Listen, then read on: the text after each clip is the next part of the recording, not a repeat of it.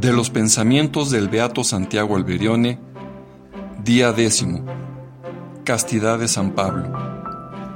Solo quien la posee es capaz de los heroísmos de santidad que embellecen a la Iglesia Católica, el celo de los misioneros y de los apóstoles, el espíritu de sacrificio de los mártires, la fe de los confesores, el amor de las vírgenes.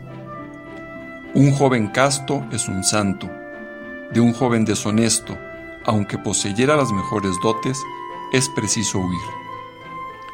San Pablo es el doctor de la bella virtud, pues exalta la virginidad cristiana, considerando la figura de la unión inmaculada de Jesucristo con la Iglesia y fruto de esta unión sobrenatural. Da a las viudas reglas santísimas para guardar la continencia, consolida a los ancianos en la castidad, estimula a los jóvenes a practicarla, la proclama como un fruto del Espíritu Santo, la predica como fundamento de las familias cristianas, la busca como signo de vocación y la recomienda con celosísimo esmero a los ministros de Dios.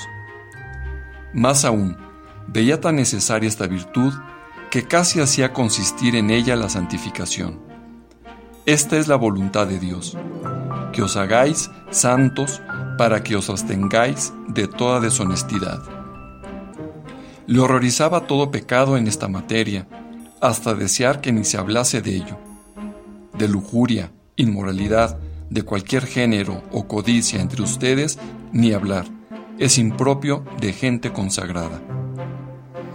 San Pablo no hacía misterio alguno de su castidad, que estimaba como un preciosísimo tesoro.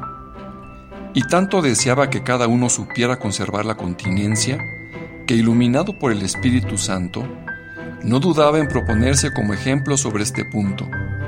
A todos les desearía que vivieran como yo. Así que él vivió castamente hasta la muerte diciendo a todos, estaría bien que se quedaran como hago yo.